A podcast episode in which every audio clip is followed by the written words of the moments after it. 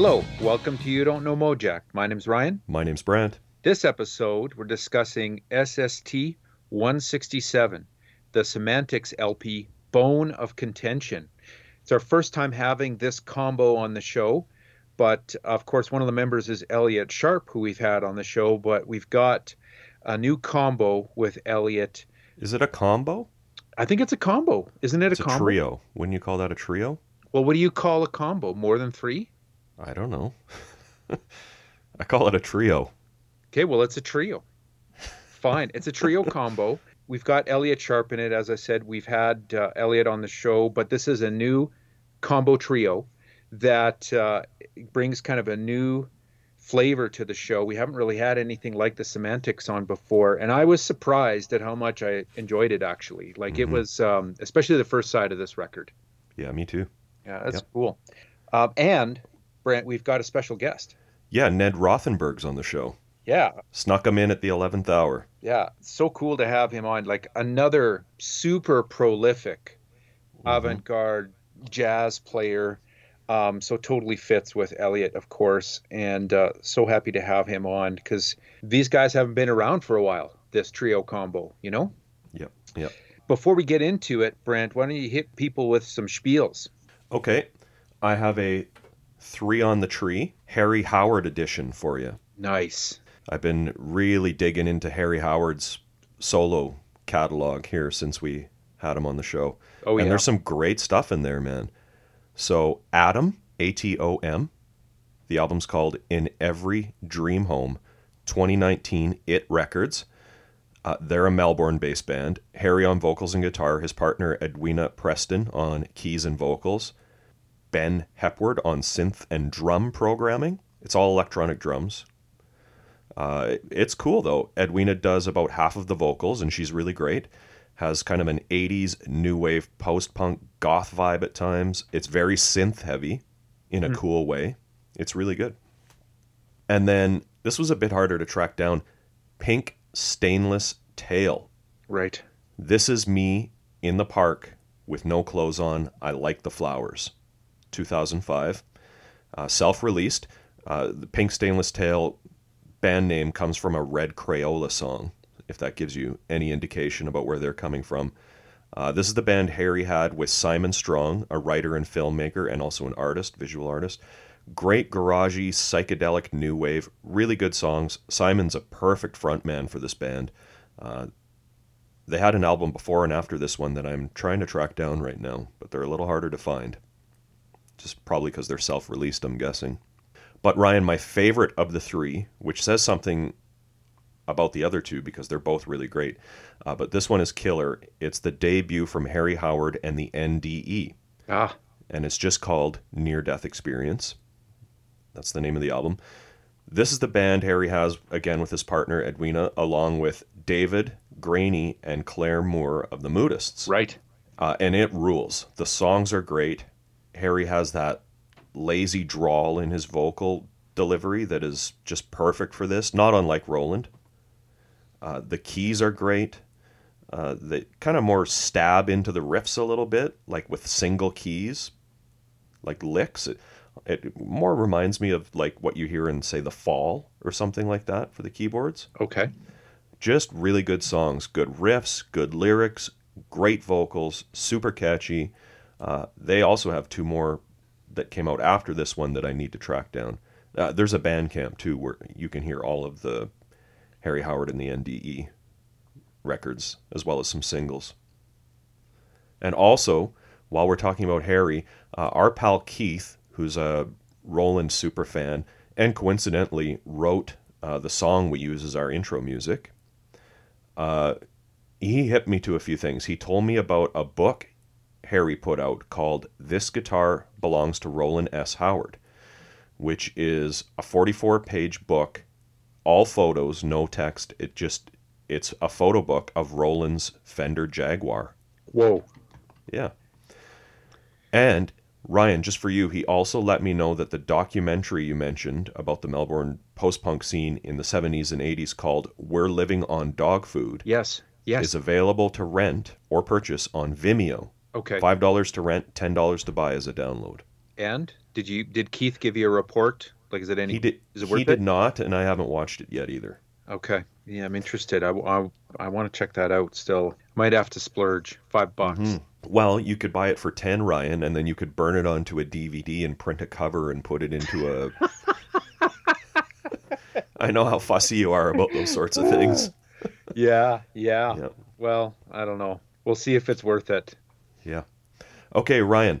Uh, here's a cool thing that I decided to do. So I've mentioned this label uh, that was based out of Orange County a few times in the, in recent episodes called Doctor Dream Records, Yep.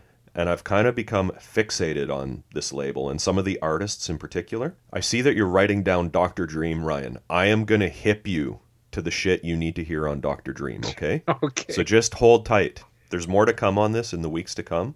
Oh, Just sit, sit tight. I've got some mega recommends for you coming. whoa. Okay. Uh, this is a little series that I that I'm cooking up, a little mini series About a label. uh, about a label and some of the artists. Just like it- just like this podcast we're in. Right.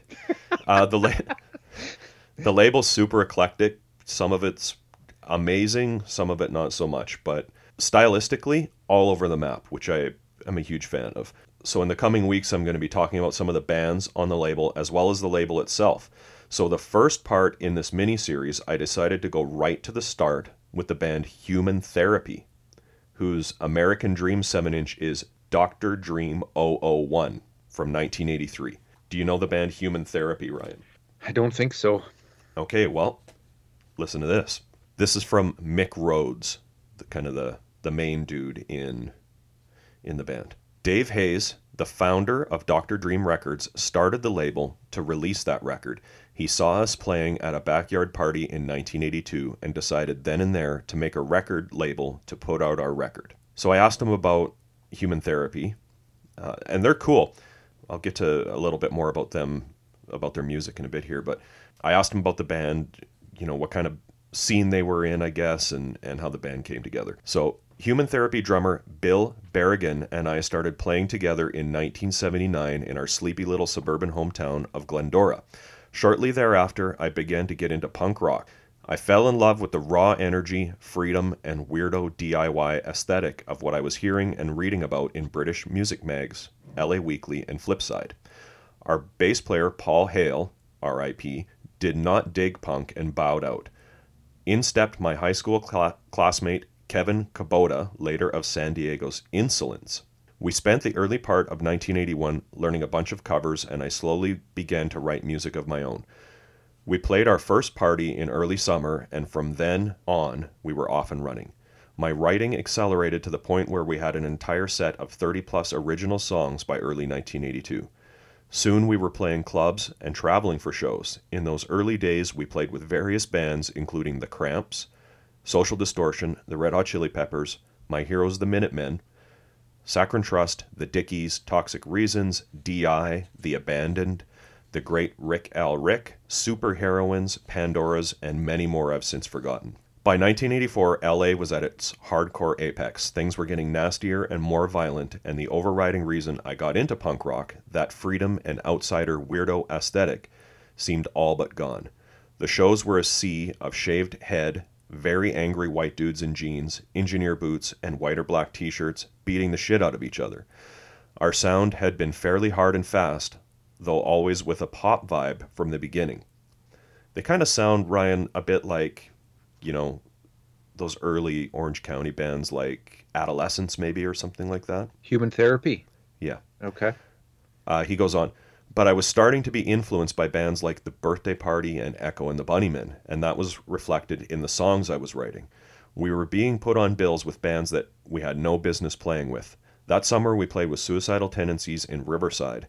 That was the last time I agreed to play a show for a strictly hardcore audience. So I asked him about Dr. Dream Records and David Hayes, who's uh, unfortunately since passed away. And I asked him about this in house recording studio I've heard a little bit about that the Dr. Dream artists used. Like Dave, he had a connection to a, a his own studio. Hmm. Dave Hayes was the driving creative force and visionary for Dr. Dream. He eventually bought a recording studio in Anaheim, or maybe leased it, called AMS Studios. It was pretty state of the art. Dave Hayes was a wonderfully eccentric dude, especially when I met him in 1982. He must have been 21, I was 18. He seemed like a grown up to me. He was confident in his vision right from the start. This was a shock to me considering we were both living in the sticks, the eastern suburbs of LA, 40 miles from Hollywood. Dave and his bass playing bandmate Russell Dean, also rest in peace, had a band, World 32. They were full on hippies, long haired, dope smoking, hard rocker dudes. Normally, their appearance would have been a red flag for us, as we'd been in a bunch of scuffles with guys who looked just like them, or who had decided they wanted to try and beat up some punk rockers. But these guys were not like other hippies. Dave had an, an encyclopedic musical knowledge and immediately dug what we were doing. He loved Captain Beefheart and especially Frank Zappa and was a virtuoso on piano. Dave made good on his promise and quickly made plans to record a record with us, and amazingly, it fell into place. We recorded everything on the first EP basic tracks, minimal guitar solo overdubs, and vocals at a fantastic 24 track studio in Claremont, now a dry cleaner, sadly, in an afternoon. A couple months later, Dr. Dream 001 came out. We were all elated. The record changed our lives in ways that were, in retrospect, small, but nonetheless had a lifelong impact, especially on me. Dave helped us all he could. He was funny. He'd give us records and make stickers, and even had old school black satin tour jackets made for us with the Dr. Dream logo embroidered on back and on our names over the pockets. Nice. He continued to encourage me to grow as a writer and musician and put out our follow up single, The Sky Falls slash Power, in 1984. Dave was truly a dreamer. His support of us and later dozens of other bands never wavered.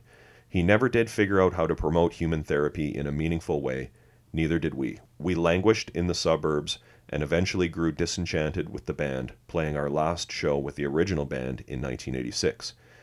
Dave's business acumen improved as the, as the years rolled on, and he eventually developed a roster of more commercially successful bands. He opened up a retail store in Orange County and lived the life of an independent record mogul for a long time before selling Dr. Dream to a major label in the 90s. He and I kept in touch throughout his life. He bought a talk radio station in Bullhead City, Arizona, and was a popular talk radio host for several several years. He'd use human therapy songs as bumper music sometimes, which was a kick to hear. Hmm. There was a who's who of Orange County punk rock at Dave's funeral. Speaker after speaker told stories of how he had helped them, never gave up on, on them, and how they owed their careers to him. I kept thinking back to the guy we all affectionately called Hippie Dave in his crash pad in La Verne with copious Mexican weed smoke swirling about, showing us the sounds he could get on his new Kurzweil keyboard. We had our gear set up in his living room, and we were going over songs for a new record, listening to Dave's ever present advice and encouragement. The last time I saw Dave was about two months before he died. He was living near Palm Springs and had come up to Pappy and Harriet's in Pioneer Town to see my current band play on a Thursday night. Dave was, of course, the center of attention, still the charismatic weirdo, somewhere between shaman and salesman. At the end of the night, we sat in his car, looking up at the California high desert sky with its incomprehensibly vast blanket of stars. He played me some music, cues, short bits of music for TV, film, and video games he'd written for a new publishing venture. He said I could really do well if I'd write and record some myself and send them to him. He really had me thinking this could turn into something great for me. I was thrilled. It reminded me of that first night I'd met him in a muddy backyard in La Verne. He made me feel like I had something to offer then, and damned if he hadn't done it again nearly four decades later. So, uh, Human Therapy released two records, Ryan, in 2010 It's So You, some new material, and a retrospective called Let It Breathe, uh, both on Hot Tramp Records, which I believe is a mix label. You can hear Let It Breathe, which is got everything on it, including It's So You and the Dr. Dream singles on Spotify. Uh, it's awesome.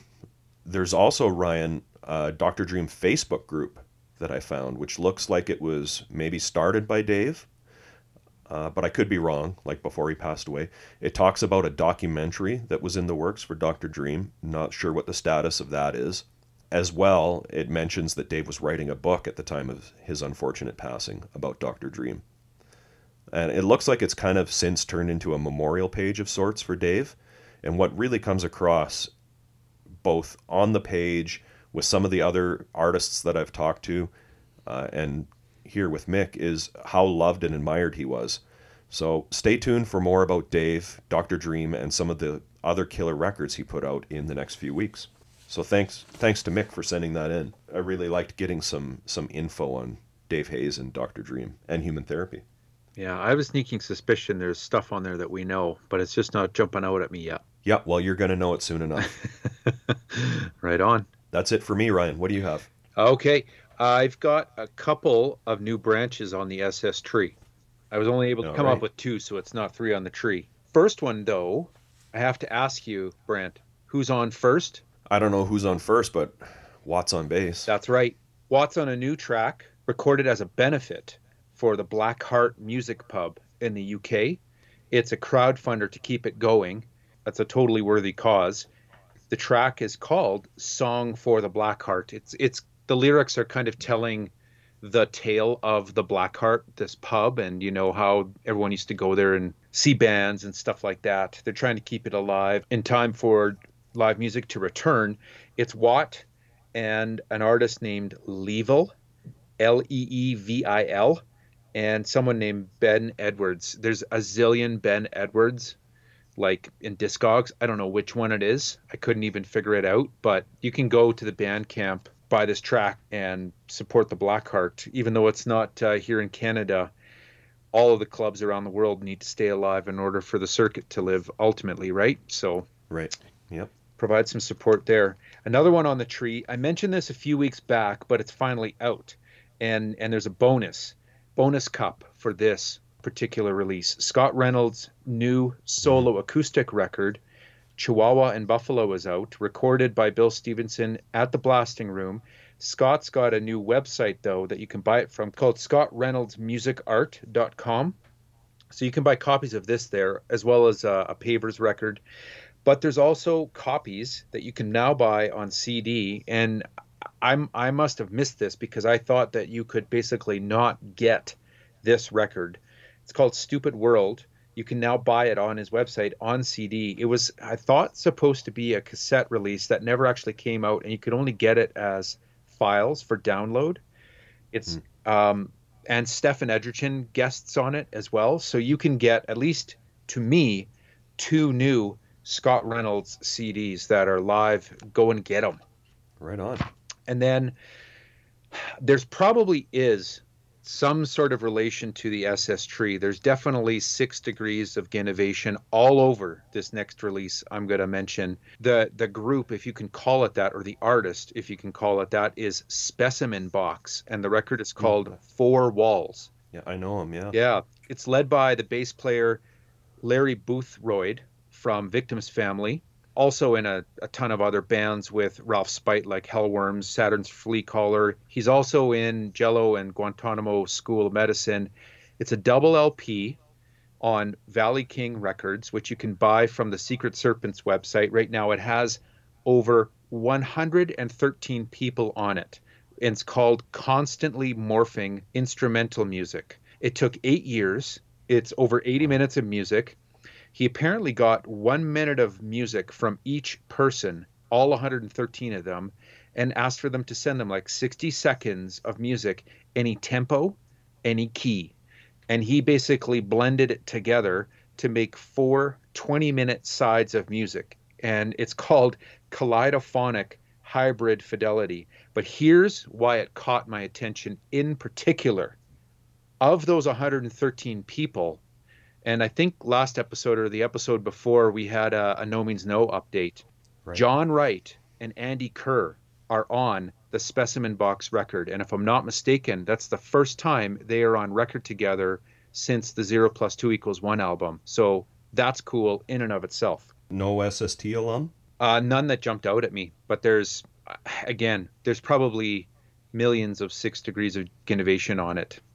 I read through 100, Yeah. all 113 names, and I wasn't like, oh, Keith Morris. You know, it didn't. There's Right. no one like that. Hmm. Yeah, I remember reading something about that a while ago, like a couple months back. Yeah, I can't find any kind of sample to check it out. I couldn't find it at the time either. Yeah, you know. because I'm interested to hear what it I sounds kind of like. forgot about it. Yeah. I I mean, it would caught it would cost more than the record itself just to get it shipped to my house, and you Mhm. can't buy a download of it. So it's uh, it's something where I'm looking at it. It'll sit there like in my favorites, and I'll probably eventually get it before it's sold out. and then uh, one other thing I wanted to mention, uh, Brant, relates to one of my favorite topics, which is literature. Right. Okay. Um, You didn't find another audiobook, did you? I didn't. Or no, no, no. This is not in a grab bag. I actually, um, I snagged a book that I didn't even know existed. I'm, I'm a little surprised it escaped yours and my attention. You may have mentioned it to me, and I, I wasn't paying attention, or it escaped me.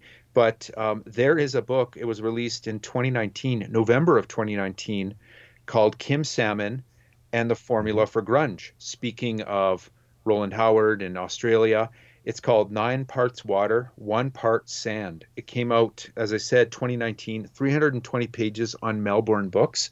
I'm looking forward to checking that out. I think that that'll be a really good read. And Kim Salmon, of course, from The Scientists, of Bourbon, and others. It'll be good. Yeah, Harry mentioned that book. They his band did they back up Kim Salmon or something like that Yes. for the yeah. Yeah. Yeah. Did he mention the book in the interview? Yeah, he did. Yeah. What? How come I didn't Yeah. catch that? Yeah, I don't know. He did though. No way. Ah, I'm not on my A game. Yeah. Well, it might be just a matter of semantics. Do you want to get into it? Yeah. History lesson, part one. All right. Before I throw it over to you, Brant, in the interview, as I said, we've had Elliott Sharp on before. First time to have Ned on. And then, of course, there's Sam on drums. Just an excellent New York improv jazz supergroup.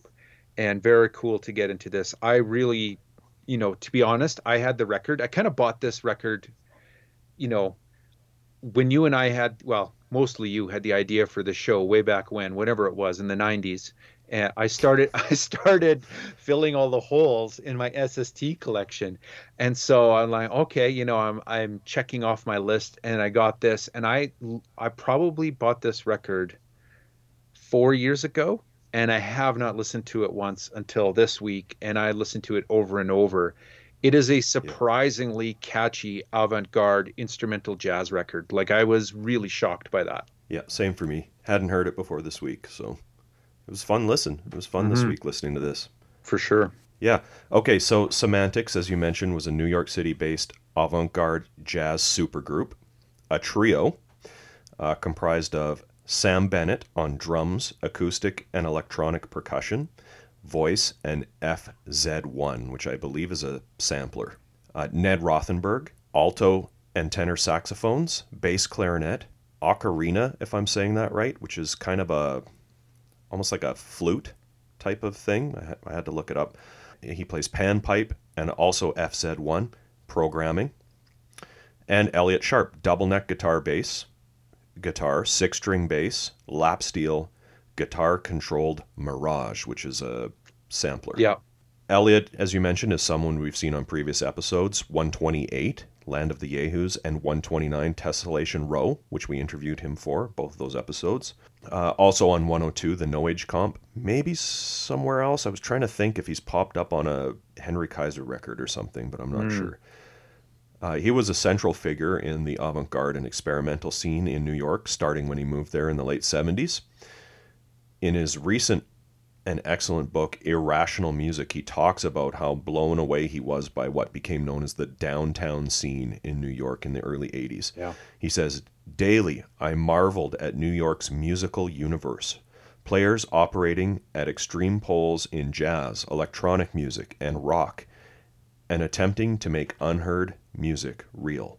At clubs and record stores, at coffee shops, and on the street, I was meeting musicians anytime and anywhere.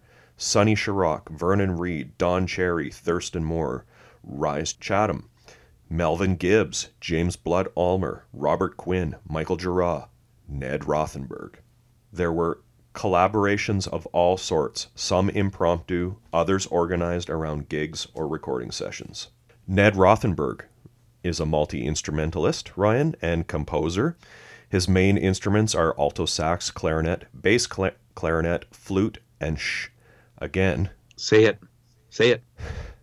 shakuhachi.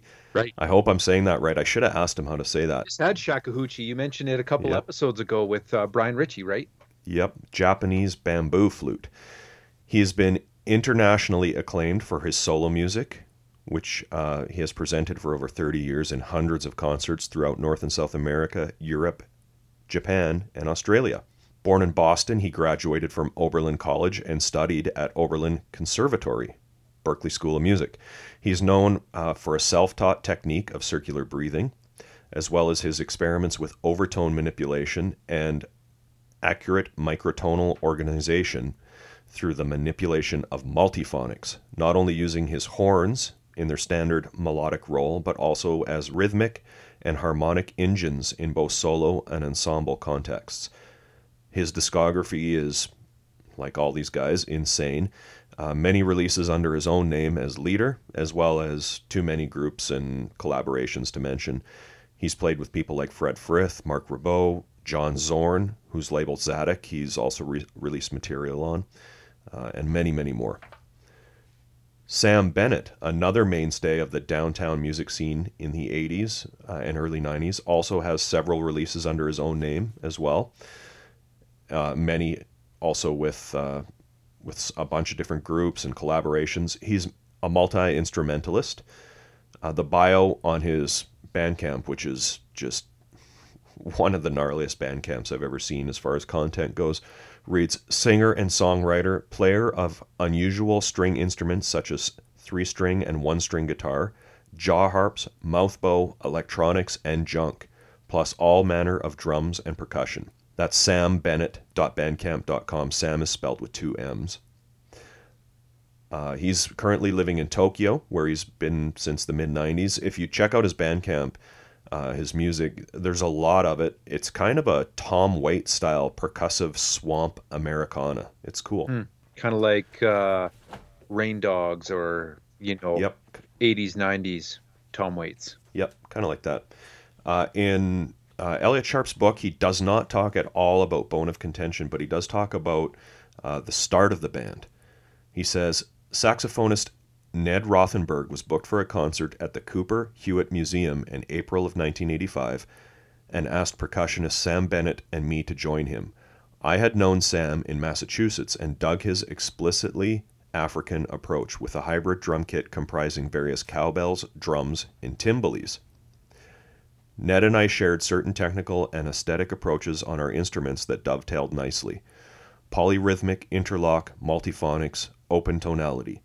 Ned was also an accomplished shakuhachi player with a beautiful sense of abstract narrative. We established some simple structures on which to im- improvise and hit. That set felt great, and we decided to form a band, which I named Semantics. Dubbed the first downtown supergroup by members of the press, we were able to exploit the hype and book a number of concerts and tours in Europe and on the West Coast.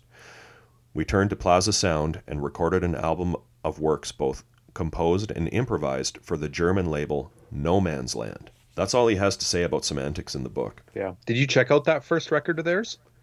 I did, yeah. Yeah, it's different. Different than this one, hey? Yeah, I like it. Um, yeah, if you like Bone of Contention, you should definitely track that first album down. It was reissued actually last year on a Austrian label called Klanggalerie. You'll hear uh, Ned talk about uh, about it in the interview. Uh, it was self-titled, the record, but it also has the players' names on the cover, and he suggests that possibly the album was called Semantics. Yeah. because up until that point they were building themselves live under their own names and then they possibly just adopted the semantics name as a band.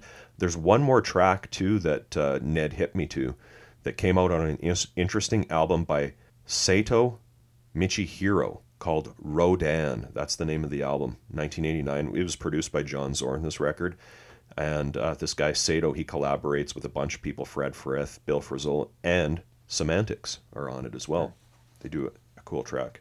So Ryan, not only do we have Ned on the show, but I also got a few things from Elliott and Sam. Nice. So here's what Elliott says about the start of the band. I was living in Western Massachusetts for one year, beginning in August 78, and first met Sam there at a gallery which had improvised music concerts on occasion. I moved to New York in October 1979 and met Ned soon thereafter at New Music Distribution Service, an extremely important organization for independent jazz and new music. We would often run into each other at gigs and found a resonance in each other's sonic approach. Sam moved to New York in 1984 and also frequented the scene. Uh, so after that that first show where they improvised together, he says we recorded our first album at Don Hunerberg's Plaza Sound at Radio City Music Hall later in 1985. Ned functioned as producer. I suggested the title Semantics, which we then adopted as the band name. The record was released by Rift in the US and Revue in Europe. Here's Sam on that studio, that Plaza Sound studio. That's the kind of studio you don't forget. The place was enormous, big enough for, well, a symphony orchestra to record in. It was crazy. I mean, thinking of the people who re- recorded in that room, it was really kind of awe inspiring. And we've talked about that room before. Sonic Youth recorded there. Yep. I hear the huge room was long ago subdivided into smaller rooms. Too bad. The sessions were fun. Little did I know I'd never set foot in another recording studio of that nature again, ever. There just aren't studios like that around anymore, and if there are, I ain't winding up in them. So I asked them both a little bit about the writing process. Elliott says, We did not rehearse much at all. We had one or two before the bone of contention session, but we were all quick learners. We had some things written out, like the melody of Arbeit Mockfry, for instance, but mostly verbal or text instructions. A number of the ideas were worked out in the studio and elaborated through improvisation. Then I asked them about touring and live gigs. Sam says we played joints around the East Village and downtown mostly. I think we played a place called Chandelier. That might have been our first gig. Pretty sure we played at the kitchen, the knitting factory, CBGB's, the usual spots, I think. As far as double bills or whatever, I don't recall any specific bands we might have played with. We were fairly active. We played here and there around New York City, did a European tour, 12 or 15 dates, maybe more. Uh, and here's what Elliott says. After the first record was released, we did a few concerts in New York as well as shows in San Francisco, Portland, Seattle, and Vancouver, BC, mostly art spaces and galleries. There were not so many opportunities for us to play in the US, but we found much more of a welcoming, welcoming reception in Europe, with two tours covering Holland, Germany, France, Austria, and Switzerland in 85 86. On the first tour, we split an evening with Geri Allen's trio in Amsterdam. In Europe, we played clubs, art spaces, theaters, squats, and a few festivals, including Frankfurt Jazz in 1986, opening for Chet Baker, guesting with Archie Shepp's group. He says Baker OD'd in Amsterdam the next day. I don't recall shows with other artists, but that might be a blank in my memory. We had very wild shows in Berlin and East Berlin, packed with boisterous audiences. Then I asked them both about a third record, why they didn't do one, Yeah. or whether there was ever talk of one. Elliott says, Not that I recall. We'd all become quite busy with various other projects. We did do a reunion concert at Issue Project Room in New York City at, and a festival in Wels around 2004 2005. Very enjoyable. Sam and I have played together a few times over the years. And Sam Ryan was in Carbon for a bit. Uh, he's on SST 194, Carbon Larynx. So we'll, we'll be seeing Sam again as well. Sam says about a third record no, the thing had served its purpose, and after the two releases and the gigs we'd done, I guess all three of us thought it was enough. We all had other things we wanted to do more than that particular trio. So thanks to E Sharp and Sam for sending that stuff in. No doubt. Yeah. Should we throw it over to Ned? Yeah, man. All right, we're joined on the podcast today by Ned Rothenberg. Ned, thanks for being on the show. Hey, thanks so much, Brant. All right, Ned. Now, take me back if you can to your musical beginnings. You grew up in Boston, I believe. Yeah, I grew up outside Boston in Newton, Massachusetts. Okay. Now, when did you first start playing music? Well, I started playing the recorder when I was six years old. At nine years old, my parents said, Well, you should now play something else. And so uh, I thought the clarinet was a logical next step. Uh, I played the clarinet from the time I was nine to 12, and then I kind of switched to the saxophone. And uh, yeah, I was a little music nerd. You knew you wanted to do music as a career? Oh, not at not at 12 years old. I knew by the time I left Newton for Oberlin, I went to Oberlin, which was a you know a, a school that combines a conservatory with a um, liberal arts college, and and I knew that it would be a good place to go in case I decided I did want to do music. I, I knew it was a possibility, and uh, and by the time I was done there, I yeah, I was definitely uh, interested in uh, following it up. Right. Now, what kind of stuff were you listening to? Was it like when did you get interested in more avant-garde types of music? Um, I was uh, as a as a as a teenager, I was basically into black music of all types. Mm-hmm. I mean, I like the Beatles and the Rolling Stones, but I would listen all day to Marvin Gaye and uh, Aretha and I was into jazz. I was into Sonny Rollins and John Coltrane and uh, uh, Rahsaan Roland Kirk and Duke Ellington and Charles Mingus. Um, as I got toward the end of high school, I started getting into Ornette Coleman, Eric Dolphy, the Art Ensemble of Chicago.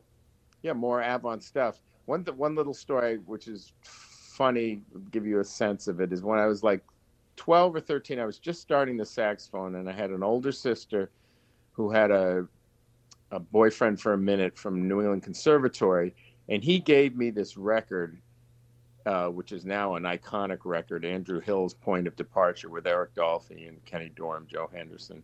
I was about 13, and I remember putting it on and thinking, wow, this is just way too weird. Mm-hmm. And it kind of went to the back of my record pile. And about three or four years later, when I was beginning to do a little more experimental things, I I uh, I found this record again, and it was like, wow, this was you know, this guy was like uh, you know a seer. I never could f- find out who he was. My sister couldn't even remember what his name was, except it was David somebody. Hmm. Anyway, um, yeah, I mean, so yeah, by the time I was finishing high school, I was already into pretty exploratory stuff. I was also into some early electronic music and uh, some some early early you know I was interested in th- Tangerine Dream things like this. Uh, you know anything with different sounds. Okay, um, was moving to New York a goal, or did you just kind of um, end up yeah, there? Yeah, moving to New York. Well, a, a, it was kind of obvious. Uh, there's two kinds of people in Boston the ones who think it's the center of the world and the ones who know better and and uh, and i was always in the latter and uh, uh, and yeah if you're from boston you know it's either you're gonna like uh, uh, struggle with this rivalry with new york and and if you don't care much about baseball then it really is about culture. And in culture i'm sorry boston is is notable but it's it you know it's it's not new york. And there was yeah it was the obvious place to go. I'd also had a i got a great taste of things because i did a apprenticeship. My junior year there's something called the great lakes colleges association and and one of the options you have was to spend your uh, half your junior year doing a uh, some kind of program with them. And one and they had a um, they had a program in new york studying w- working with artists. And i apprenticed with a couple. They were then a couple, Joan La Barbara and Bruce Ditmas. Bruce Ditmas was then playing drums with Gil Evans and Enrico Rava, and Joan La Barbara was uh, had worked with John Cage, and uh, I worked with her with Merce Cunningham, and so I got a great introduction to the, the music world. And plus, I was hanging out at like Studio Rivbea, uh, uh Sam Rivers Place, and you know the early loft jazz places mm-hmm. and uh, yeah it was a great year and then um, toward the end of my senior year anthony braxton came to um, oberlin and he picked up four of us to and put us in the uh, creative music orchestra which he took to europe that spring oh wow so that was a great you know that was like my first european tour with the big band and i got to you know really get my feet wet and yeah, so it, um, oh, and and at Oberlin, I had a group with uh, called Fall Mountain, not the greatest name in uh, retrospect, but that was with Bob Ostertag, who played mm. the Serge synthesizer, Serge modular synthesizer. Bob is still uh, uh, active as an electronic musician, Mhm. and Jim Katzen, who was a, a violinist. And uh, but he, Jim and I were both very influenced by electronics. Uh, our biggest frustration with that band was we had a very wide sound palette, and people would come up after the gig and say, "That was great. What were you guys doing?" Because they thought it was all electronic. When it, in fact we were really making a third of the sound. Right. Um, so Just non-traditional sounds, maybe. well, exactly. Yeah. But uh, but we uh, we got to play. Um, got to go to Europe a couple times when we, you know, we, I came to New York with them, and we got a nice blurb in the paper from. Uh, we we played at the at the Ear Inn, which still exists. I think it's one of the oldest oldest buildings in Manhattan. It's a little Mhm. farmhouse on Spring Street. They don't really have music anymore, but in those days they used to have a Sunday concert series, and we played a gig there, and none other than Robert Fripp showed up Ah, and um, and he uh, he dropped a nice uh, compliment in the Soho Weekly News, which was then the uh, the competitor to the Village Voice. You know, and with word of mouth and a few other things, we you know we managed to get some some work together, and and that that band was active for about two years, and um, yeah, and and then that was my first group in New York. yeah, I think I saw a quote somewhere from Robert Fripp that said Bob was the the only synthesizer player that he that he's interested in, or something along those lines. Well, I think that was the quote. Yeah, he was. He was. He was. yeah, he, he, it was a quote mainly about Bob. hmm Uh, but but anyway, but he came up and gave us. You know, was very friendly at, at the gig, and and then dropped a nice. You know, Bob. What Bob was doing then, improvising. You know, with a, with a with a, a keyboard, a non-keyboard synthesizer. You know, just just basically with knobs and wires. That was uh, there weren't many people doing that at that time. Yeah. Basically, Richard Teitelbaum, and I can't think of many other people who were doing it. All right, so you you make your way to New York. Now, how quickly do you fall in with this downtown music scene as it came to be known? Yeah, pretty quickly, and that uh, uh, very early on that we started. Uh, I remember, um, I remember Bob saying, "You got to come. I'm going to go hear this wild." Oh, oh, I know what it was. Uh, uh, we met uh, John Zorn and Eugene Chadbourne Hmm. uh, at, at a gig they were doing, where I think Bob and I were two out of five people there. and then Eugene invited us to put our first record on his label, which was Parachute. Hmm.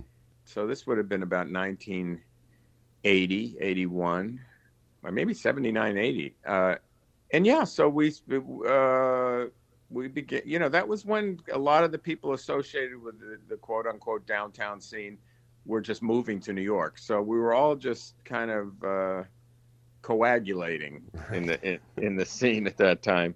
And then um, there was this uh, Wayne Horvitz had a, and and some other folks had um, uh, I'm forgetting a few names. Mark, uh, oh God, uh, Strummer, uh, I'm forgetting his name. Anyway, they had this place called Studio Henry, hmm which was on Morton Street, and that was another place where people hung out and played, and Fall Mountain played there. I'll always remember playing there because you were always playing whatever the band was. There was an added member, which was the cricket that never stopped. Cricket never stopped chirping through every gig. There was a cricket chirping. A literal, literal cricket in this Yeah, case. a real cricket. There was, and sometimes there was more than one. Yeah. And you also start issuing some recordings under your own name fairly early yeah on. so i started then then well so basically in in 81 fall mountain broke up totally amicably but bob uh, uh bob wanted to try to save the world which certainly has never stopped needing saving he Mhm. went to el salvador you know working on uh, you know the politics in central america but at the same time jim the violinist he had a stroke which was unbelievable he was only about 25 years old Wow. and so that effectively ended the group. Uh, Jim, he survived it, and he's a, a, a happy man up in Litchfield, Connecticut now. I don't think he plays the violin anymore. Anyway, so I was left to my own devices, and and um, you know, in those days, you could. I I was doing some shows at the public theater. I was playing on people's demos. This was back when you needed musicians to to play on demos and things like that. I mean, it was a very different world than it is today. But I also, um, you know, started working on solo music, and uh, um, and I started a label called Lumina, and put out three of my own solo recordings on it. Those have all been reissued on John Zorn's Tzadik label now. Mm-hmm. They're called the Lumina Recordings, and um, I uh, yeah I spent about four years where my primary creative outlet was playing solo, and I still play a lot of. Yeah, I mean I played solo concerts ever since then, but um, Semantics, the group that I think sparked your interest in interviewing me, was actually something I put. It was the first group I put together. Uh, I mean, even though I was playing solo music, I was I was playing as a sideman with people, but it was the right. first group that I put together. It was a cooperative group, but I did start it uh, with Elliott Sharp and Sam Bennett, and that was you know about four years later in like 1985. Right. For people that are listening, when you say solo, you don't mean like as a band leader. You mean solo, just you. I mean, just me. Yep. I was reading in Elliott Sharp's book where he talks about hooking up with you and, and Sam. I, I believe he says you had a gig at the Cooper Hewitt Museum in April of '85. You did, and you asked. That's uh, correct. You asked That's him and correct. Sam to to back you up. Tell me about that. You obviously well, had that... seen them both perform individually. Oh, oh yeah, yeah, yeah. No, we don't. We were all kind of, yeah, on the scene. I, I, I imagine that. I, I imagine that I had played probably with them separately in some kind of improv occasion because there were kind of improv gigs that happened. Although I, I mean, I, I honestly can't remember. I, am quite sure that that trio had never played.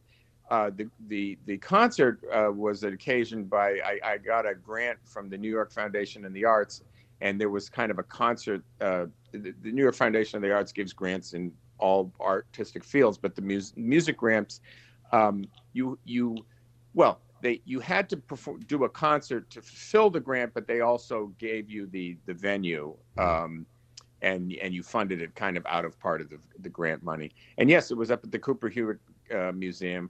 Those were the days when there were a lot of avant-garde concerts at museums, which is something that I really miss. Yeah. Um, uh, since then, with with funding becoming more difficult. There, it's it's uh, you know all the arts have to circle the wagons, and you know uh, uh, there's m- much less uh, uh, music happening in in in art museums than there were uh, back in the '80s. And um, and anyway, yeah, we played. I think we played outside in the you know it's a very beautiful mansion up there on Fifth Avenue. Yeah, so I invited them, and um, you know that was the beginning of the band. Okay. Um, and we decided to keep it going. Well, we know about Elliott. We've had him on the show before. Tell mm-hmm. me about tell me about Sam Bennett though. What can you tell me about Sam? Oh, well, Sam is a tremendous uh, musician and and and now really a, a, a singer songwriter percussionist. He lives in Tokyo, um, so at that time, well, one of the interesting things about Semantics was that all three of us were did did extensive solo work. Right. Uh, uh, all three of us had, did a lot of concerts by ourselves and could make a could make a real racket. Um, so it was more, you know, for a trio, it was almost like uh, making space for each other rather than filling the sausage was the, was was more the problem. Because uh, Elliott, you know, plays the was well still plays this double neck guitar and bass and mm-hmm. all these pedals, and he could he could uh, certainly fill the room all by himself. And Sam at that time was playing a very hybrid drum kit of his own design. Uh, Sam had spent a long time in, in Africa and really, he really has his African drumming uh, rhythmic chops together, bell patterns, all these kinds of things. And he had a very interesting way of setting up the kit where if you just heard it, you it would sound impossible because often he would be playing like cowbells with his feet. Oh wow! Um, yeah, which so you're like, wow, how how is that staying because you assume that a cowbell's being played right. with somebody holding it in their hand. Yeah. Um, but yeah, he would be hitting all sorts of different kinds of things with his feet, which were not what you might expect. Sometimes a bass drum, but um, oftentimes other things.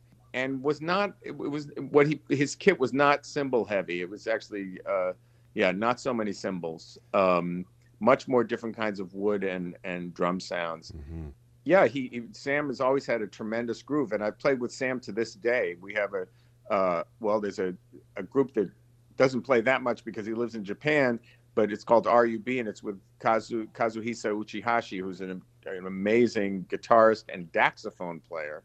The daxophone is an instrument invented by the great German guitarist Hans Reichel. It's wood held in a clamp with with, with a with a mic in it that you bow or hit Okay.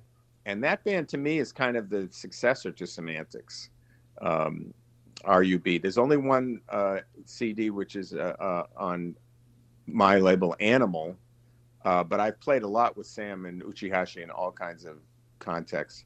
And and Sam and I actually have just been uh, we've worked uh, with vocalist Sainkho Namtchylak, the Tuvan vocalist who is quite famous in China, and we have a there's a group called Sainkho Cosmos, which toured in China three or four times with Sam playing drums. And Sam also now uh, sings. And and and uh, well, not so long after Semantics, he started a band called Chunk, Right. which has a bunch of uh, CDs on the Knitting Factory label. And then at some point, he moved to Tokyo, and certainly became you know less omnipresent in New York, but but he's a guy. Sam writes a song about every day. yeah, So, I've, uh, I've seen his Bandcamp. It's he's prol- he's Yeah. a prolific guy. yeah, he's a prolific guy, and um, I, uh, yeah, I highly advise people to check him out. The funny thing about Sam is, as it evolved, I always felt like he was the right musician, but often in the wrong place. He was always in the, you know, playing in these very avant-garde contexts, but actually he became very much a singer-songwriter, and that's one of those funny things where I, I part of me thinks, you know, Sam's from Alabama, and um, he's got a very Americana kind of Mhm. thing, and he's doing these concerts in in Tokyo where most of the audience doesn't even understand what he's saying, and I'm like, man, you should be doing this stuff in you know Nashville or Right. Memphis, you know. Anyway, Okay, so you do this gig and it clicks. I'm assuming. So you decide to do a record and you do your first one 85, 86 comes out on a German label Review Records and also in the US I think on Rift Records. Tell me about that first record. Did it did, did well, it the, the the the it was uh, the the German release was basically a license of the American release. Rift Records was Fred Frith's label, so we made the agreement with Fred, but then, uh, well, there was a couple of of branches of No Man's Land. Rift was related to No Man's Land, which was a label out of Würzburg, and they just they, yeah, they put out the same music but with a different pressing, you know, a different manufacturing thing, but it was the same record. Yeah, that record we, um, yeah, I was very pleased with that record. It it made quite a splash, uh, um, and it was just called Semantics. We didn't have a, I think, I think we were still Rothenberg Sharp Bennett, and and by naming that record Semantics, we realized, oh well, that that should also be the name of the group, which is why the second record was Semantics, Bone of Contention. ah, But the first record, I think, was, uh, yeah, a band discovering its name. but yeah, most of it was done um, at a wonderful studio which used to exist. Uh, speaking, I mean, New York is of course full of was full of recording studios in those days, and now if you're as old as me, you you you wax nostalgic about all these great rooms. And this was at Radio City Studios, which is literally above Radio City Music Hall uh, when you take a break, you could go downstairs and walk down some stairs and look through the roof of the, the, the ceiling of the music hall at, at the at whatever act was playing. Yeah. And in this studio, this went back. I mean, Billie Holiday recorded in this studio. It was a beautiful big room, and uh, engineer Don Hunerberg, who I think did a beautiful job. And um, yeah, we all contributed tunes, and um, I think that record came out very well. yeah, and Don also did the second one, Bone of Contention. No, I think Martin Bisi did it, didn't he? Well, depends. What does it say on it? Well, it it says mixed at BC Studios. Yeah. Right. Okay. So I'm going to be real honest with you here. I, I, I, um, I remember we recorded it. The, the the the sound of the second record is very Martin Bisi, and if you like that sound, it's that sound. It's a little boxy for me, El- But, um, Elliott told me the whole record was done at BC Studios, so the second one. Yeah, that's what I thought. Yeah. But I thought you were saying Don did the second record too. Well, depends. The internet says he did. but the internet Oh, has I been known trust- to be wrong. No, no. Uh, So Elliott and I remember are remembering the same thing. I would definitely remember. I would definitely trust our memories. I, I'm I'm not saying my memory is always perfect, but if Elliott and I both think the same thing, just because something's up on the internet, come on, man. There is so much uh, uh, errata on the internet. I, I I could you know we could have a whole interview where you know, well, just- I mean obviously Where you just in poke politics, holes. all we can talk about, yeah, what happened in the last election. But even in in the mundane music world, where you know there's no political slant, people just people pick up ideas. Like a, a, a writer will make a mistake 30 years ago, somebody else will pick it up, and suddenly, you know, you're you're. I was I I I- did a project with Steve Nieve with Sting and Elvis Costello that you know happened on Deutsche Grammophon and everything. But there was this, somebody wrote something that I played in Sting's band. I never played in Sting's band. People just you know, people may yeah. yeah. Don't trust what you read on the internet. Right. no, it does sound like a like a BC studio recording for sure.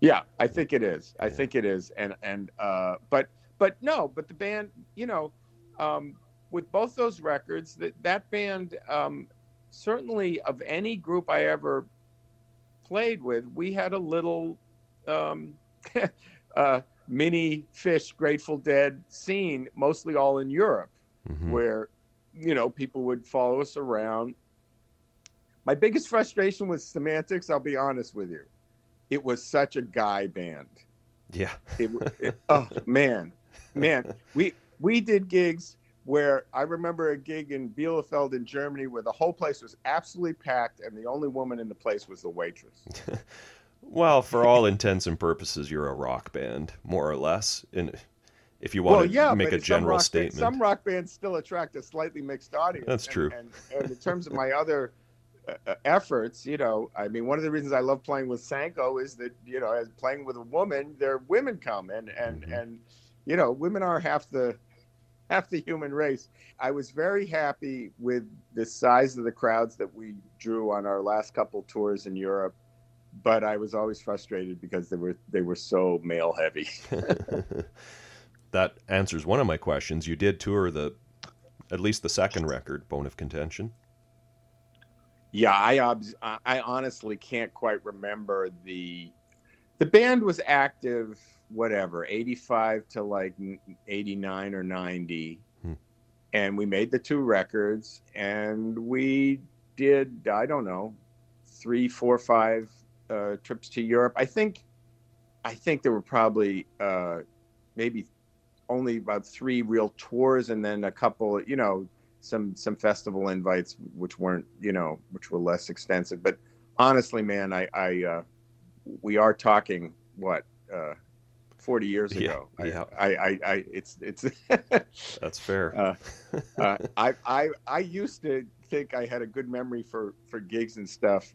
I think I have a better memory for like how things were made and stuff. But I've I've in the past five or ten years, I've had people say, uh, well, I had one. I remember the thing that shut my mouth was a guy saying, "Oh, I always remember the." I think it was a semantics gig. I remember when you played, and it was some town in Germany, like Augsburg or something. And and I didn't remember ever playing this gig. I said, "Are you sure? I don't think I ever played there." And he sent me the poster. and uh, and I was like, you know what, Ned, you know, just shut your mouth and say thank you. you, you don't remember what happened. Yeah. Okay. I'm wondering if you can tell me about some of the the techniques that you you use uh, for your playing, because I don't really understand them, but I I read about them, like circular breathing. What how does what is that?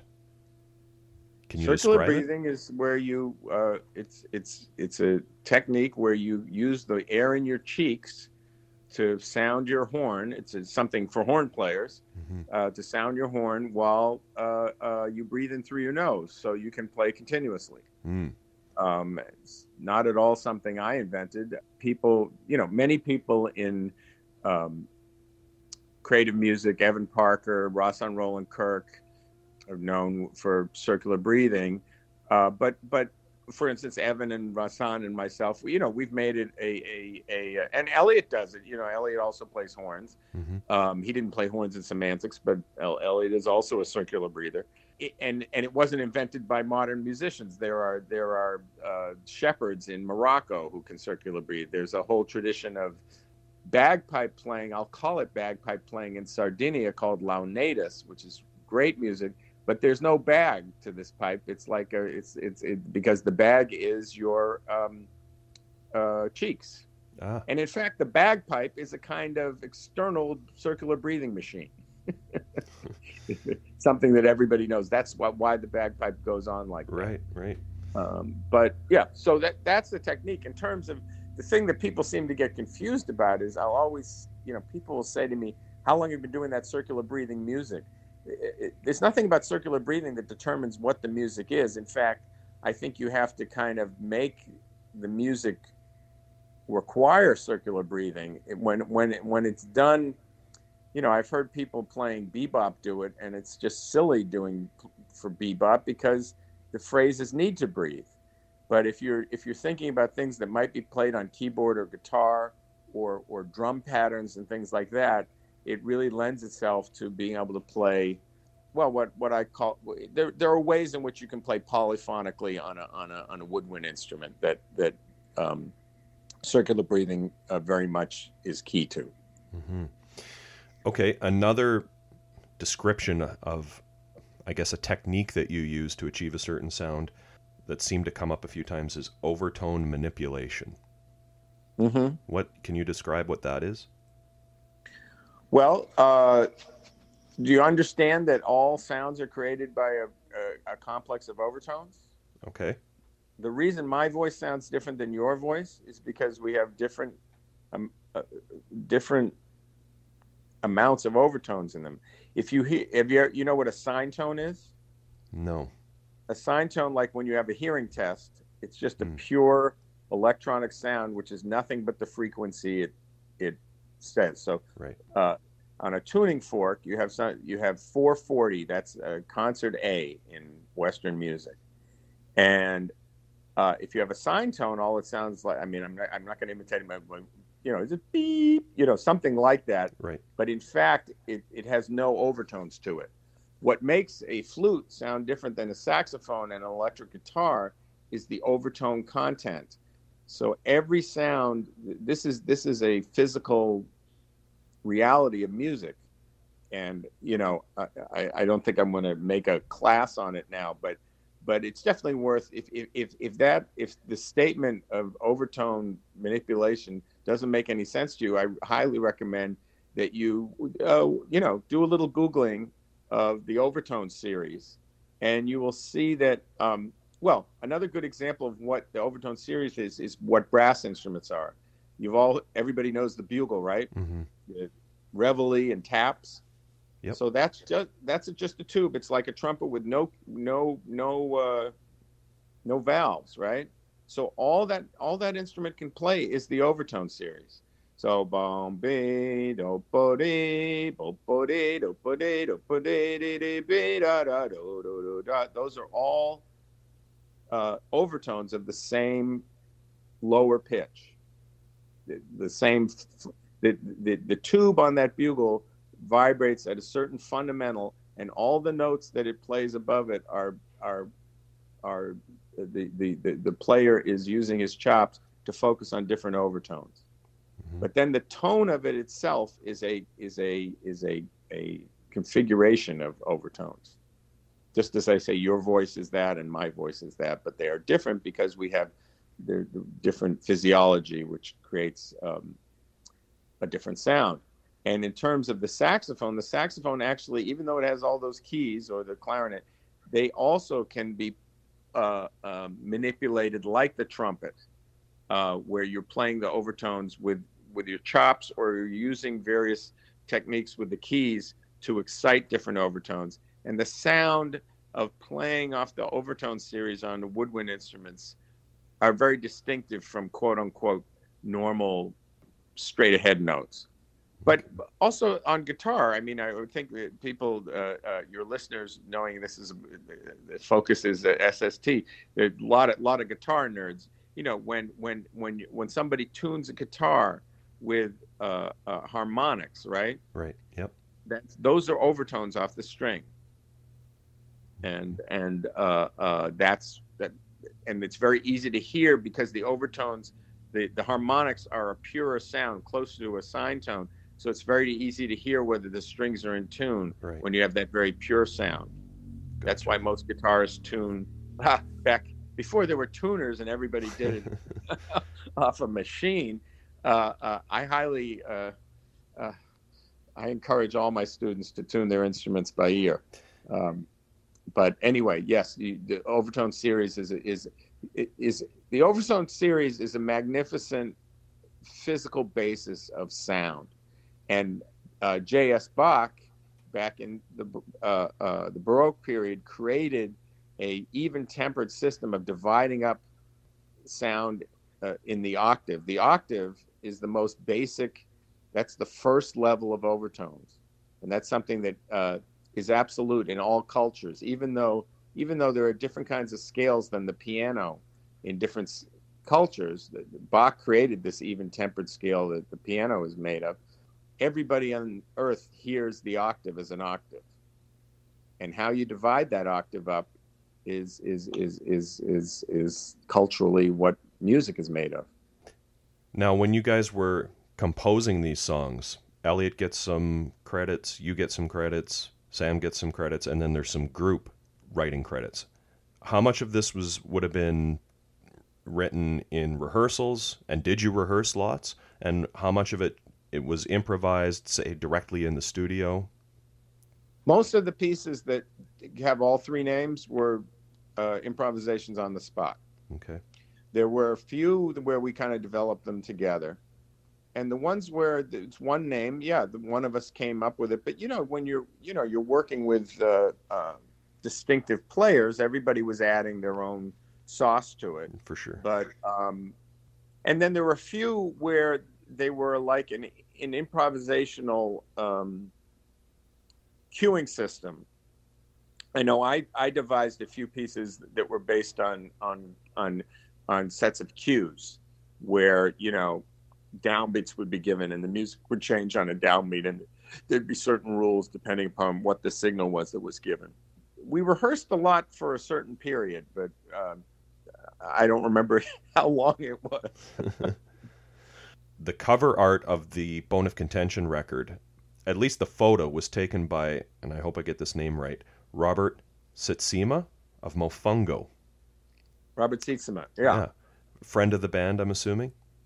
Yeah, friend, friend, I, I knew him a little, but he was mainly a friend of Elliott's, and I believe that, um, you know, that's a the, the photo is a, a Mexican um, Day of the Dead piece of art, mm-hmm. and I believe it was Elliott's and we just took took a picture of it and put it on the record. But it might have been Sam's. I I. Uh, but yeah, it's it, it, you know what the Day of the Dead is. Yeah, yeah, sure. Yeah, yeah. So I I know that that's what it's based on. Okay. Never any talk of a third Semantics record. Uh, no, we kind of went our separate ways after. You know, Elliott got involved in many of his projects, and I have to, you know, I'm going to be 100% honest with you that band was too loud for me. you know, as a horn player, you know, Sam started playing uh, a lot of electronic percussion. Elliott, you know, when you're when you're a guitarist, you can turn it up to whatever. But the horn player is just blowing his brains out. Right. And and I and I had you know we had gigs where I'd go back to the hotel and my ears would be ringing and I just was like no no this is not good. And uh, and honestly, you know I've played in various things in, my career at what we might call, and I had a band called Double Band after this, which was pretty loud, but still it was two horn players, two electric bass players, and two drummers. It wasn't a semantics on a on a loud night, and we played in some very you know like concrete bunker. One place was called the bunker. You know, right. these like you know clubs in Europe that were like you know 250 people in a in a in a concrete box no monitors. And, oh man, and it was it was just it was effing loud. Yeah. It was, it, you know, and and um, so I mean that the main reason I uh, wrapped up with semantics uh, is I just I just didn't want to play that loud anymore. Yeah. And Elliott had a bunch of other projects, and they were all really, and he was really into playing that loud. And Sam could totally play that loud, but Sam also was getting into his songwriting thing. You know, we were just we were just growing out of it. You know, bands have a. I really think, especially when you get to be uh, our age, you know, um, people think of the breakups of bands as a as a tragedy. It, it, it's not. You know, I mean, uh, uh, uh, there there wasn't any uh, ill feeling, and and and it was just time to, you know, bands have their life, and and uh, they they go on, Mhm. and people go on, and they go on to the next things. And semantics had a had a had a nice little uh, period there. All right. So what are, what are some of those next things? What are you doing now?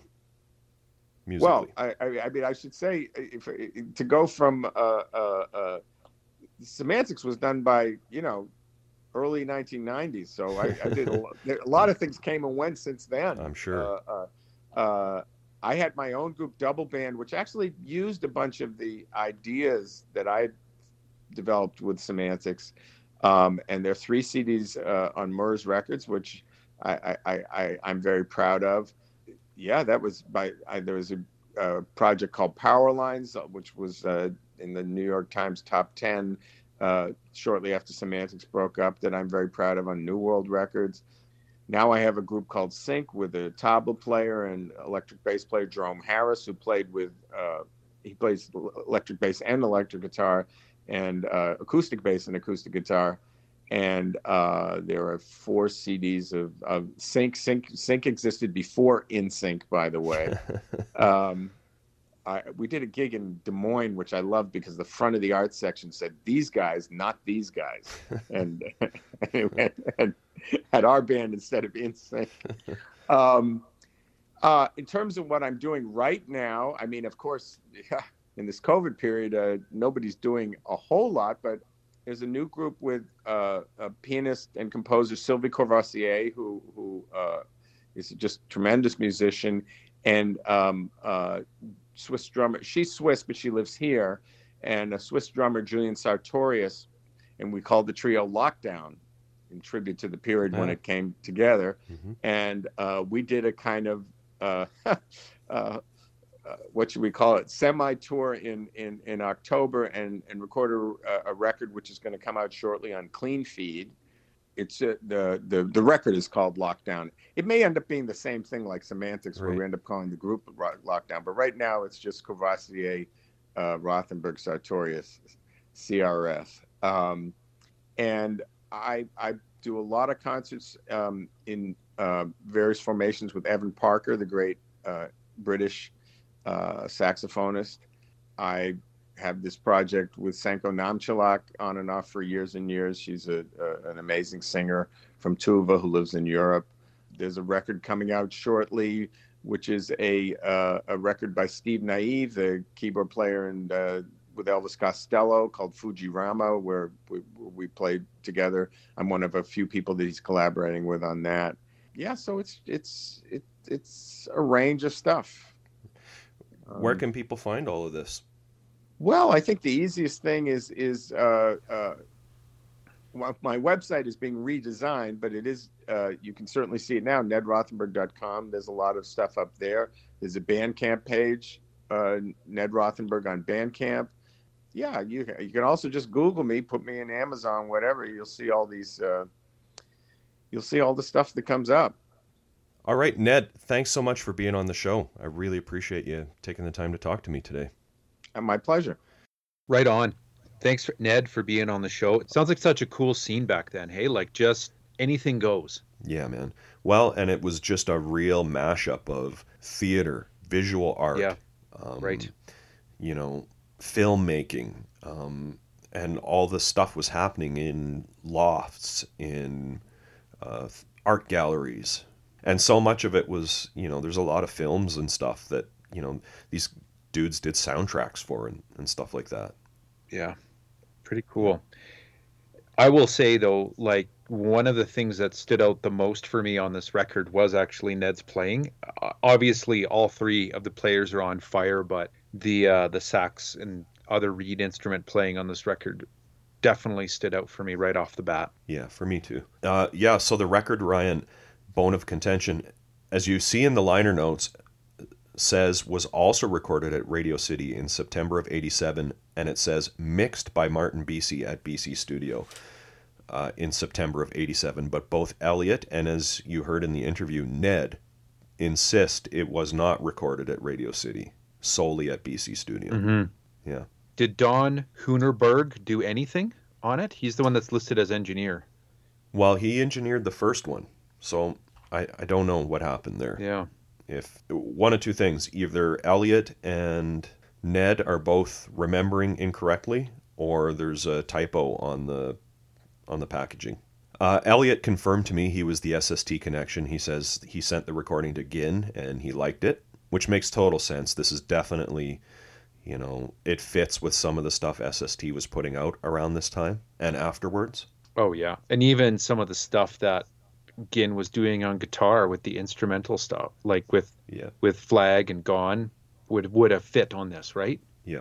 Uh, came out on November 4th, 1987 on LP, CD, and cassette. Yeah, and here's what the spaceman said about this in the catalog. The semantics study the specifics of musical language. Sam Bennett, Ned Rothenberg, and Elliott Sharp are semantics. Together they have perfected space in flight, correctly worded and heavily stated. Whoa. Yeah. I also found a quick spiel in Trouser Press on this too. And this is, of course, under the Elliott Sharp entry. The mm-hmm. ending's kind of interesting, though, too. It says Semantics is a rock jazz power trio with drummer Sam Bennett, who sometimes plays in Carbon, and saxophonist Ned Rothenberg. The group's phenomenal debut mashes Rothenberg's rhythmic, interweaving sax lines with Sharp's forceful bass and guitar the more chaotic and noisy bone of contention generally eschews the song structures of semantics and is more on the jazz, if not the free jazz, side of the band's stylistic fusion. And then right underneath it, it says, see also Firehose, Mofungo, and The Scene Is Now. What's the fire hose connection? Hmm, I don't know. Is it is it bootstrappers? Might be bootstrappers. There you go. Yeah, maybe. Ding ding ding. Yeah. Mofungo for sure. Oh, of course. Yeah, yeah, yeah. We'll get to that in a couple of years. yeah. Yeah. Can't wait.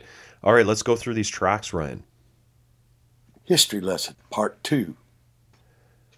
Okay, track one, side one. Arbeit Machtfrei, written by E Sharp. Great opener, cool, challenging melody. Lets you know right off the bat, you know what you're getting with this record. Elliott does a gnarly, noisy solo. Sam playing a pretty traditional sounding hmm. kit by his standards. Yeah, it. I, my notes here, are like there is some just some insane sax and six string shredding. Like just Yeah. it's. Im- I'm surprised that Ned could keep his reed in his mouthpiece with this playing. The circular be- breathing, man. yeah, no doubt. Uh, track two, Trumped Up Charges, which is a Ned song. Almost a free jazz thing going on at times with this one. Uh, some backwards guitar, pretty atonal at times. Some wild ass sax riffing from Ned. Yeah, the marching snare kind of holds it all together. Lots of multi-tracking on this tune and all over the record too. Hey, lots and Yeah. lots of layers going on. Like you can hear, like just uh, some atonal kind of droning in the background, and then an upfront melody solo th- shred, and then you can hear one buried deeper in the mix. You know, it's all over. Yeah, Yeah, for sure. Track three, Addressee Unknown, another E sharp song. I think this is the one that Elliott would be playing the lap steel on. Yeah, it's definitely Uh, slidey. Slidey, but it's it. This is not the blues. no, it's no. pretty discordant. Yeah. Yeah. Track four, Subsequential. This is one written by Sam Bennett, and you can tell it's built around you know percussion. It's wicked, wicked Yeah, here- percussion track. Here's what Sam told me. He says, I was trigger- triggering samples from drum pads, also using some of the early drum synths, like the snare, and mixing that stuff in with actual drums. My hybrid acoustic electric drum kit was evolving rapidly in those days. I was always trying new stuff, whatever I could beg, borrow, or steal. Hmm. Yeah, it start starts out pretty straight ahead, like relatively speaking on the album, but near the end it it devolves really nicely, I would say. The song or the album? This song, Yeah, that's what I that's what I wrote. I like the end of the song when they really start letting fly. yeah, Track 5, Shredded, written by Elliott. shredded, shredded, shredded. Yeah. uh, that's the um, Ryan's referencing the uh, the sample. Uh, while Elliott's playing some super funky slap bass, locking into a nice groove with Ned. Uh, here's here's Elliott. I had a MIDI pickup on my double neck guitar bass and used it to trigger samples on an Ensoniq Mirage in Shredded, but also in others such as Revolver and Subsequential. Pretty cool how he how he did that. You can Yeah. see footage of him doing that on YouTube. Yeah, it it right off the bat, the track, the way it starts out with uh, just the rhythmic melody, it really referenced for me some early '80s Peter Gabriel and Talking Heads type records for sure. hmm I liked it. Yeah, I'm I'm thinking back here. I'm, I hope I get this right, but that awesome show that was on TV called Night Music, I think it was called. You can see a lot of those episodes on YouTube, and there's one that has Elliott on it, and he might even be playing with John Zorn. I know Zorn was on that show, but I can't remember if it was with Elliott or it, on a different one. But, anyways, you can see Elliott playing that The Mirage neck- Yeah, playing and the that. and Mirage it- too, right? yeah, it's insane. Yeah. Uh, then we flip it over and we start the B side with the longest track, track on the album at 6 minutes 53 seconds. It's called Revolver and it's written by Ned. Uh, this one's cool. It's almost a bit laid back. Uh, I think this might be the one that has pan pipes in it or maybe the Ocarina, Yeah. but then it kind of builds as the song goes along. It seems to have that African rhythmic vibe to it from time to time for sure. Maybe that's Shakahoochie's playing on this one. Maybe. Yeah. I don't think he gets uh, Shakahoochie credit on the back of the album jacket, but we know that Hmm. the back of the jacket might not be reliable. That's right. Way down yonder in the Shakahoochie. It might be the Ocarina. Might be. Track two, Animal Farm. This is the first track credited to the whole group. Uh, definitely sounds like a somewhat spontaneous jam in the studio. Got me thinking, it's too bad they didn't release a live album. That Mm. would have been great. I wonder if they recorded any of the shows that they did. There's probably there's pro- someone probably has video footage of it somewhere. I betcha. Yeah. Yeah, I'd love to hear a live album. I bet you they just went off live, improvising. Here again, though, on Animal Farm, there's just so many tracks and layers going on. Maybe Elliott will hear this and release a live semantics record to his Bandcamp page. Stranger things have happened. One can only hope. Just look at last week. Yeah, no kidding. Uh, track three, Pay for Their Crimes, written by Sam. This is the only track with vocals on it, and it's Sam on vocals. I asked him about it, and he says, It's one of the very first songs I ever wrote. Pretty sure that was the first time I ever did any singing on a record. Since then, I've written hundreds and hundreds of songs, which he most certainly has if you go on his Bandcamp page. And singing is really kind of the main thing I do now as a musician. Back then, it was something completely new to me. Hmm. Again, you can hear E Sharp for sure doing that crazy move where he manipulates samples on that double neck guitar bass all over this one. Track four, Code Ring, written by Elliott. This is another one that is basically free jazz, at least to my ear. Oh yeah, for this one it needed a bit of decoding. Yeah. In, in order to like get into it, but it took a few listens and then I was there. And then we end the record with kind of an ambient jam with a fair amount of overdubbing from Elliott called The Big Sleep, again credited to the whole band. Uh, a cool way to end the record for sure. Yeah, there, it seems like there's some backwards tape manipulation sounds. Uh, the clarinet or bass clarinet is coming out in this one too, a little bit more prominently. It's good. Yeah. I'll read you, Ryan, the all music review from Richard Foss. When you hear the powerful dissonant blast of Arbeit Machtfrei, the first cut on Bone of Contention, it's hard to believe that the album could possibly all be this confrontational. Surprise, you're listening to what is probably the most accessible and conventional cut. The semantics pulled out. it's true. true. Yeah. yeah, very true. The semantics pulled no punches anywhere on this amazing release, which ranks with the most daring and successful examples of avant garde rock. Elliott Sharp's guitars and basses howl, pound, and occasionally soothe. Ned Rothenberg blows up a jazz fury on not only saxes and clarinet, but ocarina and panpipe. And it's a measure of how good he is that he can get demonic riffs out of the latter two instruments. Sam Bennett pounds the heck out of all sorts of drums, often playing in time signatures that at first seem to have nothing to do with the rest of the music, but somehow make sense. It's an overpowering sound that can leave a listener sonically bruised and exhausted, but amazed at the passion, power, and inventiveness of it all. True, very true. Yeah, it's a really cool record, and the mm-hmm. first one's good too. Yeah, yeah. First one is a little bit more straight ahead to my yeah. ears, but they go together as a package for sure. Yeah.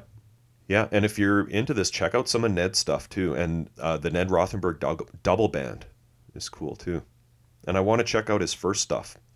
He mentions in the interview Fall Mountain, I think they were called. Mm. Yeah, some homework to do for sure. Yeah. Yep. How about the cover, Ryan? So this is the Mofungo connection, as we mentioned in the interview. Uh, Robert Sietsema, if I'm saying that right. I know Ned says his name in the interview, so I apologize if I'm getting that wrong. Uh, he shot the cover. It says on the back the statues, both on the cover and on the back, are from the collection of Pedro Agua Casa. Mm-hmm. The layout on the back cover kind of reminds me of Dinosaur Jr.'s Little Fury Things EP. Yep, I totally agree. And uh, uh, also the front, the way that it's set up with just some words and an image in a box, it actually reminded me of arguably an artist that's maybe more cl- closer to the this group of guys, the Scott Colby Sleight of Hand album cover. Yeah, good point. The, put these two side, you know, side by side, and that's a nice pair for sure. And they uh, they definitely are closer in style some of the uh, the artwork on the back though it's it's got you know as Ned mentioned Day of the Dead types references. That one little uh, figure of statues definitely looks like some gremlins going to town. Just yeah. eating a bunch of like it looks like cats or something. Yeah. And then um, lots of religious and uh, indigenous imagery. Um, but it's interesting, like it's it seems all over the place. There's like you know, you know Beethoven, Mozart, a modern rock band, um, some Romans because you can see some Roman columns in the back. It looks like Egypt with uh, one of the Egyptian queens playing some sort of harp thing. Uh, looks like some Christians, like some Franciscan monks. It's just a weird collage of again like historic religious um, and and musical references it kind of fits but then it doesn't the dude in the bottom left too um, that face with the mustache it just reminds me of salvador dali too mm-hmm. yep there's a, a portrait photo of the band done by hope martin it's really one of the only photos i've been able to find of the band uh, the live photo on the back is by Onno Dittmer. Just the name of the photographer just makes me think that that was possibly taken on the European tour. Mm-hmm. Only a guess, though. Yeah, playing a rocking a PV amp in the back. You can see there. Yeah. That photo of them, though, I presume it's in New York, like all in their trench coats and scarves. Yeah. They look pretty badass. Yeah. Yeah, man. Well, it's a badass record. And it's too bad, again, that I hope people can hear this. It's not streaming anywhere. I if it's up on a Bandcamp page somewhere, I haven't been able to find it. It's really too bad because it's good. Hopefully, it's on YouTube or something where somewhere pe- where people can hear it if they don't own it. Yeah, I didn't. I didn't bother to look. I should have. Yeah, I just. I, I. I used my uh, my copy that I bought years back.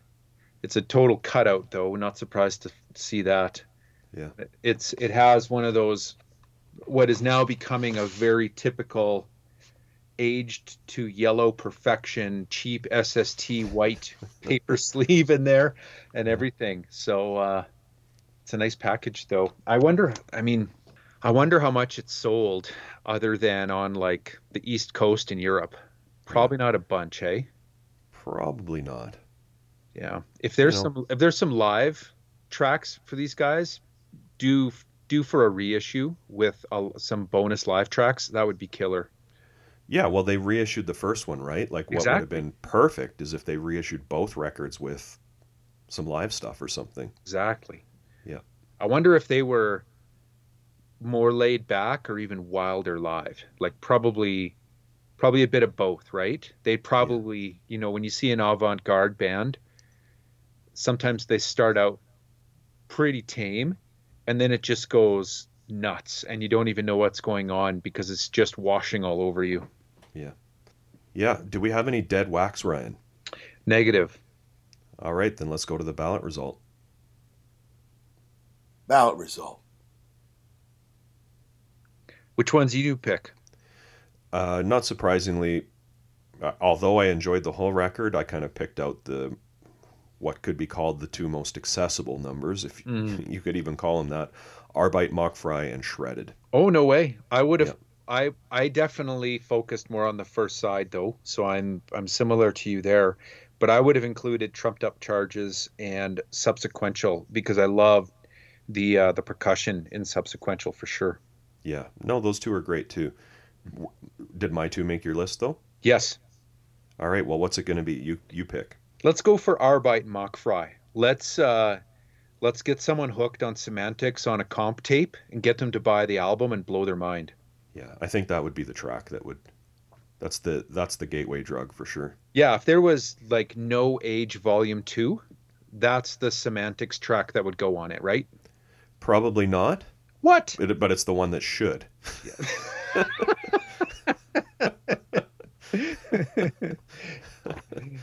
Oh man. Hey, thanks to Ned Rothenberg for being on the show, and to Elliott and Sam for kicking in some stuff too. Great to have everybody involved in this one. Yeah, no doubt. Glad to hear they're all kicking and making music. Yeah, Ryan, what's next week?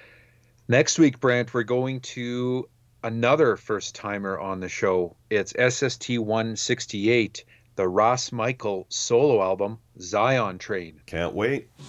Hey everyone, thanks for listening. You can find us on Facebook, Instagram, Twitter, Tumblr, all at Mojack Pod. We post all kinds of info and tons of pictures of the bands and albums we discuss on the show. Our blog is mojackpod.com. Please check it out for some exclusive content. If you like what we do and want to support the podcast, the best way to do that is to tell your friends about the show. Subscribing, rating, and reviewing on iTunes is also appreciated. We love hearing your opinions, corrections, and feedback, so feel free to post on our social media sites and send us an email to mojackpod at gmail.com. Thanks again for all the support, and we hope to see you next week.